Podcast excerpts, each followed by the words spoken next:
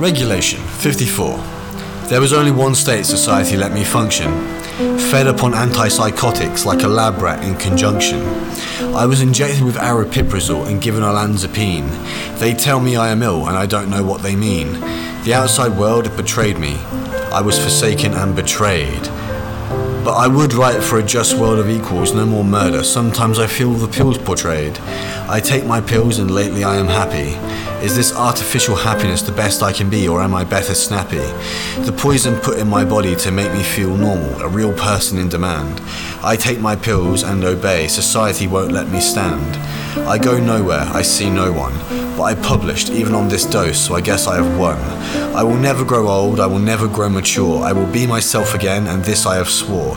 Regulation of my senses keeping me sane. Toss me aside, without these skills, my life would have been lost down the drain.